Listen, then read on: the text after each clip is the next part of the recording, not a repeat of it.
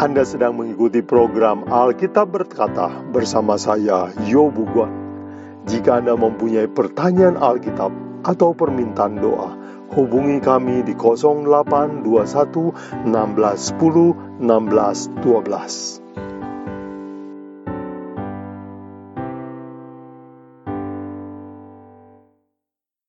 Baik saudara sekalian, Topik kita hari ini adalah nada kata dan kebahagiaan rumah tangga. Dan sebelum kita belajar, mari kita tunduk kepala untuk berdoa. Bapa dalam surga, terima kasih untuk kesempatan indah di hari pertama tahun baru ini. Kami mau memulai dengan belajar firman Tuhan. Karena kami percaya bahwa setiap firman Tuhan adalah terang yang menuntun hidup kami. Ajari kami sementara kami belajar, Berkati semua pendengar kami. Tolong pembicara kami. Di dalam nama Yesus kami mintakan semua ini. Amin. Baik saudara sekalian, topik kita hari ini adalah nada kata dan kebahagiaan rumah tangga. Apa yang akan kita pelajari? Kita akan mempelajari bahwa hubungan kata-kata kita dan nada yang kita gunakan dalam rumah tangga itu mem sangat mempengaruhi kebahagiaan rumah tangga kita. Dan bila mana setelah belajar hari ini dan saudara bersedia berubah, saudara akan melihat mujizat kebahagiaan terjadi di hari pertama dalam tahun baru ini di dalam rumah tangga saudara. Baik saudara sekalian, mujizat atau anjuran praktis ini kita dapati di dalam Kolose 4 ayat 6. Dan saudara sekalian, bahan pelajaran kita hari ini adalah Kolose. Kolose 4 ayat 6. Paulus menulis demikian. Hendaklah kata-katamu senantiasa penuh kasih, jangan hambar, sehingga kamu tahu bagaimana harus memberi jawab kepada semua orang. Paulus katakan, hendaklah kata-katamu itu jangan harus penuh dengan kasih, jangan hambar. Nah, kenapa Paulus katakan kat, nasihat ini? Kalau saudara belajar Alkitab, saudara harus baca secara kontekstual, yaitu baca ke bagian atas dan bagian bawahnya. Dalam hal ini kita akan lihat di atasnya, sehubungan apa Paulus memberi nasihat ini, supaya kata-kata kita itu manis, penuh kasih. Mari saya bacakan di dalam ayat sebelumnya, Kolose 3 ayat 18. Paulus berkata demikian, Hai istri-istri, tunduklah kepada suamimu, sebagaimana seharusnya di dalam Tuhan. Ayat 19. Hai suami-suami, kasihilah istrimu, dan perhatikan kata ini. Janganlah berlaku kasar terhadap dia ayat 21 Paulus menulis, "Hai bapak-bapak, janganlah sakiti anakmu supaya jangan tawar hatinya." Kalau saudara lihat juga di dalam Kolose 4 ayat 1 dikatakan dilanjutkan oleh Paulus, Hai tuan-tuan, berlakulah adil dan jujur terhadap hambamu. Ingatlah bahwa kamu juga mempunyai Tuhan di surga. Nah, apa artinya nih saudara sekalian? Artinya nasihat Paulus soal kata-kata adalah berhubungan dengan rumah tangga. Sebab set, nasihat supaya kata-kata kita dijaga itu sehubungan dengan Paulus memberi nasihat kepada hai istri-istri, hai suami-suami, hai bapak-bapak, kemudian hai tuan-tuan atau majikan-majikan. Jadi saudara sekalian, di dalam hubungan antar manusia ini kalau mau baik, kalau mengalami mau mengalami kebahagiaan, Paulus katakan nasihatnya di Kolose 4 ayat 6 dikatakan Hendaklah kata-katamu senantiasa penuh kasih, jangan hambar. Saudara sekalian, seluruh Alkitab memberi petunjuk kepada kita bahwa kata-kata itu begitu penting. Bahkan kata-kata itu menentukan keselamatan kita. Saudara sekalian, mari kita lihat beberapa fakta yang dicatat di dalam Alkitab. Misalnya,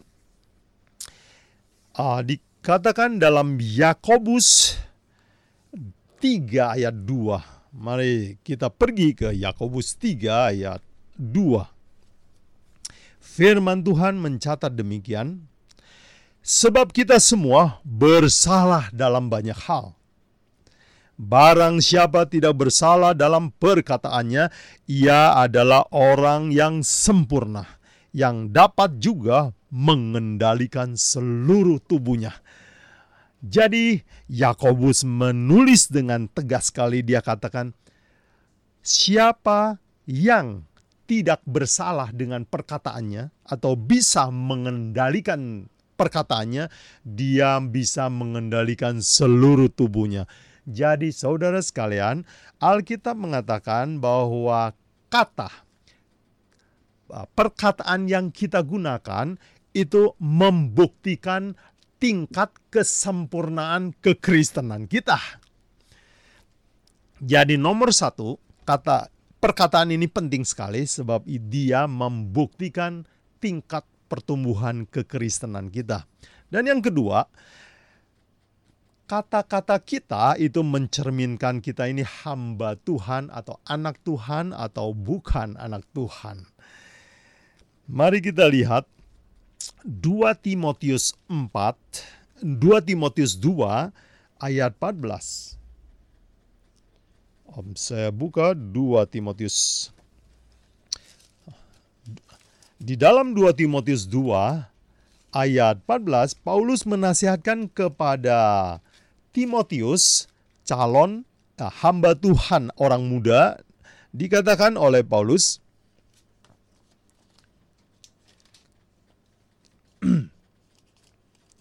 maafkan, dikatakan oleh Paulus, ingatkanlah dan pesankanlah semua itu dengan sungguh-sungguh kepada mereka di hadapan Allah, agar mereka jangan bersilat kata karena hal itu sama sekali tidak berguna, malah mengacaukan orang yang mendengarkannya. Jadi jangan berdebat. Nah, berdebat itu artinya berkata-kata dengan kata-kata yang sengit dan membela diri. Jadi berdebat bukanlah ciri anak Tuhan. Ayat 16, 2 Timotius 2 ayat 16 Paulus nasihatkan, tetapi hindarilah omongan yang kosong dan tidak suci. Omong kosong ya, guyon-guyon yang tidak berguna, kata-kata sia-sia. Dan Paulus lebih lanjut dikatakan di dalam 2 Timotius 2 ayat 23 dikatakan hindarilah soal yang dicari-cari. Jadi persoalan yang gak penting gak usah dibahas. Dan ayat 24 Paulus lebih tegas lagi dikatakan Sedangkan seorang hamba Tuhan tidak boleh bertengkar, tetapi harus ramah. Jadi, perkataan yang ramah adalah ciri anak Tuhan, hamba Tuhan, tetapi kata-kata yang berdebat, suka bertengkar, itu bukan ciri anak Tuhan. Jadi, Pentingnya perkataan yang kedua adalah dia adalah bukti bahwa seseorang itu anak Tuhan atau bukan. Di dan yang ketiga itu adalah bukti dari keselamatan. Mari kita lihat misalnya di dalam Galatia. Galatia 5 ayat 22 dan 23 saudara tahu bahwa itu adalah ayat terkenal tentang buah roh. Paulus katakan tetapi buah roh ialah kasih, sukacita, damai sejahtera, kesabaran, kemurahan, kebaikan, kesetiaan, kelemah lembutan dan dikatakan yang terakhir penguasaan diri. Jadi ciri dari anak Tuhan yang hidup dalam roh adalah dia bisa mengendalikan diri termasuk mengendalikan kata-katanya. Nah, bagaimana dengan orang yang tidak bisa mengendalikan kata-katanya? Dengan kata lain, dia sering bertengkar, sering berdebat, sering berdusta, sering uh, memaki, sering mengecam, ya, mengeritik orang. Nah, kita lihat apa nasib orang ini Sebelumnya di dalam Galatia 5 Paulus katakan di dalam ayat 5 ayat 19 mulai dikatakan perbuatan daging telah nyata. Saudara sekalian, saudara harus mengerti bahwa Paulus bilang siapa yang hidup dipimpin oleh roh Tuhan, dia punya buah roh. Dan itu akan diselamatkan oleh Tuhan. Tetapi siapa yang dipimpin oleh daging, artinya nafsu dirinya sendiri, Siapa yang menabur dalam daging, dia akan menuai kebinasaan, artinya tidak selamat. Perbuatan daging telah nyata, kata Paulus, yaitu percabulan, kecemaran, hawa nafsu, penyembahan berhala, sihir, perseteruan, perselisihan. Nah, saudara perhatikan kata Paulus, berselisih, bertengkar, cekcok, iri hati, amarah, itu amarah. Ya, gampang sekali meledak kemarahannya, mementingkan diri, percideraan. Nah, saudara tahu percideraan itu apa? Mengeluarkan kata-kata yang menyakiti hati orang dan roh memecah belah. Ya, kalau kita berdebat, bertengkar, kita akan terpecah belah. Jadi, Paulus katakan demikian di dalam uh, ayat 21 Galatia 5 ayat 1 dikatakan terhadap semuanya itu kuperingatkan kamu seperti yang telah kubuat dahulu bahwa barang siapa yang melakukan hal-hal yang demikian ia tidak akan mendapat bagian dalam kerajaan Allah. Bapak, Ibu, Saudara pendengar sekalian, bukankah ini sebuah peringatan yang keras bahwa kalau kita berselisih, kita biasa bertengkar, kita sering mengeluarkan kata-kata tajam yang menyakiti orang, Paulus katakan tidak akan dapat bagian dalam kerajaan surga. Tidak peduli berapa sering kita berdoa atau beragama. Jadi saudara sekalian, kita dapati beberapa fakta penting kata dalam Alkitab. Nah saudara sekalian, kata ini sering kali paling gampang muncul kata kasar ini muncul dalam rumah tangga. Kenapa saudara sekalian? Banyak orang Kristen mudah sekali sopan terhadap orang luar, tetapi susah sekali sopan atau hati-hati bicara dalam rumah tangga. Itu sebabnya saudara sekalian kita perlu belajar. Saudara lihat Yesus adalah patokan kita. Di dalam Lukas 4 ayat 2 4 ayat 22 dikatakan semua orang takjub sebab Yesus berkata dengan kata-kata yang indah. Jadi saudara sekalian, Yesus adalah Allah yang datang ke dunia, selama di dunia dia selalu menggunakan kata-kata yang indah. Dengan kata lain, dia tidak menggunakan kata-kata yang kasar, kata-kata yang uh, menciderai dan melukai hati orang. Jadi itulah Yesus adalah standar patokan kita. Dan saudara tadi lihat bahwa di dalam nasihat Paulus kepada rumah tangga, Paulus mengatakan bahwa hai suami-suami jangan sakiti hati istrimu. Saudara sekalian, seorang suami bisa sakiti hati istri dengan cara fisik, yaitu memukul misalnya, tetapi sering kali dan paling mudah para suami melakukan kekasaran terhadap istrinya adalah dengan kata-kata tajam, amarah yang meluap. Begitu juga sebaliknya. Dan Paulus ingatkan kepada hai bapak-bapak, Kolose 3 ayat 21, janganlah sakiti hati anakmu, jangan buat tawar hatinya.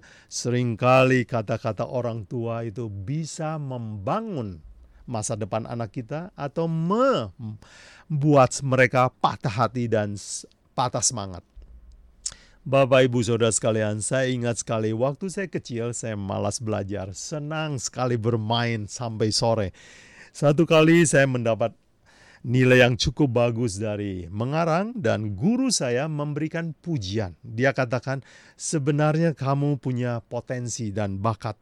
Kalau kamu lebih rajin belajar, kamu akan maju. Guru ini bukan mengecam saya yang malas belajar, tetapi dia berusaha mendorong saya. Dan sejak hari itu hidup saya berubah. Jadi saudara bisa lihat bahwa kata-kata orang tua, kata-kata suami, kata-kata ibu, kata orang di dalam rumah tangga itu bisa membuat rumah tangga bahagia atau rumah tangga hancur. Nah, saudara sekalian, kita lihat apa yang Paulus maksud. Dalam Kolose 4 ayat 6, Paulus menasihatkan apa yang harus dibuat. Dikatakan, hendaklah kata-katamu senantiasa penuh kasih, jangan hambar. Nah, ayat ini saya bagi dalam dua kelompok, yaitu kata yang penuh kasih dan kata yang hambar. Jadi dalam bahasa Inggris biasa disebut do and don't. Jadi yang harus kita do adalah yang manis-manis kata-katanya. Yang don't atau yang jangan kita lakukan adalah yang hambar, yang bikin tawar hati. Nah, apa yang dimaksud oleh kata-kata yang harus kita do atau kita lakukan? Nah, Paulus Alkitab katakan bahwa kata-kata yang manis seperti Yesus di dalam Lukas 4 ayat 22 dikatakan Yesus orang tercengang sebab Yesus menggunakan kata-kata yang manis. Saudara sekalian, kata-kata manis, kata-kata yang lemah lembut adalah kata yang disukai orang. Di dalam Amsal dikatakan bahwa kat Amsal 15 ayat 1 kata-kata yang lemah lembut, manis itu meredakan kemarahan. Sudah perhatikan bahwa kata bisa meredam kemarahan. Tetapi dikatakan kata-kata yang pedas membangkitkan amarah, bikin orang jadi lebih marah lagi. Di dalam Amsal 15 ayat 4 dikatakan lidah yang lemah lembut. Nah, lidah yang lemah lembut inilah yang perlu dilatih dan dilakukan di dalam rumah tangga. Bila mana saudara lakukan ini, saudara sekejap akan lihat mujizat. Lalu di dalam Yakobus 1 ayat 19 firman Tuhan menasihatkan hendaklah kamu itu lambat berkata, cepat mendengar dan lambat untuk marah. Apa artinya? Lambat menjawab, cepat mendengar. Dalam rumah tangga sering kali istri atau suami bicara belum selesai langsung sudah dipotong mulai sekarang Bapak Ibu Saudara sekalian mm, ambil satu prinsip, jangan pernah potong pembicaraan pasanganmu. Biarkan dia bicara sampai selesai. Lambat bicara, cepat mendengar. Lalu dikatakan gunakanlah kata-kata yang tepat. Amsal 25 ayat 1. Kata-kata yang diucapkan dengan tepat mm, indahnya melebihi buah emas yang ditaruh di pinggan perak. Dan bila mana saudara mengalami situasi yang sulit sekali, saudara ingin sekali marah sebab mungkin saudara melihat ketidakadilan. Ingatlah apa yang Yesus lakukan ketika dia difitnah di kayu salib. Yang Yesus lakukan adalah berdiam. Jadi hal-hal yang baik yang bisa kita lakukan yang menghasilkan mujizat dalam rumah tangga adalah kalau situasinya susah dibetulkan, kalau saudara tergoda untuk marah, diamlah. Diam adalah emas. Ini adalah hal-hal manis yang Paulus anjurkan, lakukanlah. Dan ini adalah hal-hal hambar yang Paulus bilang jangan lakukan, yaitu apa? Kata-kata kasar, membentak ya. Kata-kata yang nadanya tinggi. Nah, saudara sekalian, satu kali kami keluarga dulu juga sering kali tanpa sadar menggunakan kata tinggi. Belakangan kami bikin satu peraturan, saudara sekalian, dan peraturan itu adalah dilarang bersuara tinggi kecuali terjadi kebakaran. Dan kami menyetujui semua itu, puji Tuhan. Peraturan itu membuat suasana rumah jadi lebih damai. Jadi saudara sekalian, jangan mudah menaikkan suara. Nada suara tetapi, nah sekarang yang juga jangan dilakukan adalah cepat menjawab. Kemudian nada yang tidak sabar ya, seperti decak ya, eh atau kata seperti ah Kata ah itu adalah sebuah nada yang luar biasa menggelisahkan orang yang mendengarnya. Saya pernah melihat orang yang suami istri bertengkar hanya soal belok kiri atau belok kanan waktu di jalan. Dan terjadi pertengkaran hebat. Dan keduanya suami istri mukanya asem selama perjalanan. Sudah lihat hanya dengan mengatakan ah atau kata-kata yang tidak sabar, suasana jadi rusak. Mengkritik saudara sekalian, Bapak Ibu sering kali tidak sabar dengan kekurangan anak-anak dan mudah sekali mengeluarkan kritik, lalu amarah yang meledak. Dan yang juga jangan dilakukan adalah debat ya. Jangan suka berdebat. Dan ini juga jangan dilakukan yaitu hati-hati guyon. Guyon, lelucon atau uh, sering kebablasan saudara sekalian. Dengan demikian kalau kita adalah anak Tuhan, mari kita lakukan hindari yang kata Paulus hal-hal hambar ini. Jangan lakukan. Nah saudara sekalian, sekarang kita sampai ke akhir pembahasan kita bahwa kata-kata ini adalah tanda kekristenan kita. Bahkan dia bisa menentukan keselamatan kita. Dan kalau kita lakukan hal-hal yang benar, kata-kata ini kita jaga dan kita pilih, rumah tangga kita akan mengalami mujizat. Kalau kita tidak jaga kata-kata kita dan mengikuti amarah dan hawa nafsu kita, kita akan dalam bahaya. Nah sekarang bagaimana bisa mengalami hal ini? Jawabannya adalah di dalam Galatia 5 ayat 22 dan 23 dikatakan oleh Paulus, tetapi buah roh ialah kasih, sukacita, damai sejahtera, dan yang terakhir adalah pengendalian diri. Jadi Paulus katakan bahwa rahasia kita bisa mengendalikan lidah kita adalah kalau roh Tuhan ada bersama kita. Dan roh Tuhan ini bagaimana supaya kita dapatnya? Lukas 11 ayat 11 sampai 3. Lukas 11 ayat 11 dan 3 Tuhan katakan, Yesus katakan, di dunia ini kalau anak minta sesuatu kepada orang tua, orang tua tuh mau kasih. Masa kalau anak minta uh, ikan akan dikasih ular? Uh, selalu orang tua ingin kasih yang sesuatu yang baik. Nah, Saudara perhatikan di dalam ayat 13. Lukas 11 ayat 13 dikatakan, "Demikianlah Allah kita di surga ingin memberikan Roh Kudus kepada mereka yang memintanya." Nah, ini kabar baik buat kita semua bahwa banyak mungkin dari doa kita yang tidak akan dijawab Tuhan, tetapi kalau kita meminta Roh Kudus beserta kita, Tuhan akan jawab jadi kalau begitu saudara sekalian, Roh Kudus harus tinggal dalam hati kita. Dan apa yang harus kita lakukan? Saudara tahu di dalam Alkitab memberi prinsip bahwa sebuah karakter itu tidak pernah terjadi sekaligus. Yaitu karakter itu selalu dimulai dengan perbuatan, perbuatan yang diulang-ulang menjadi kebiasaan, kebiasaan yang diulang-ulang menjadi tabiat. Nah, saudara sekalian, kalau saudara sudah terbiasa punya kata-kata yang kasar dan mudah marah, sekarang mintalah Roh Kudus hidup dalam saudara dan latihlah kebiasaan untuk memilih kata-kata yang tepat. Kalau saudara gagal hari ini, ulangin lagi dan ulangi lagi sampai lama-lama menjadi kebiasaan dan kebiasaan ini saudara ulangi terus maka itu akan menjadi tabiat dan tabiat akan menentukan nasib keselamatan kita. Bapak Ibu Saudara sekalian, waktu kita telah habis. Semoga pembahasan hari ini, saudara sekalian, membawa sebuah inspirasi baru kepada saudara. Mungkin saudara terheran-heran, kenapa rumah tangga saya selalu banyak masalah, selalu ada saja gesekan. Mungkin adalah karena kata-kata.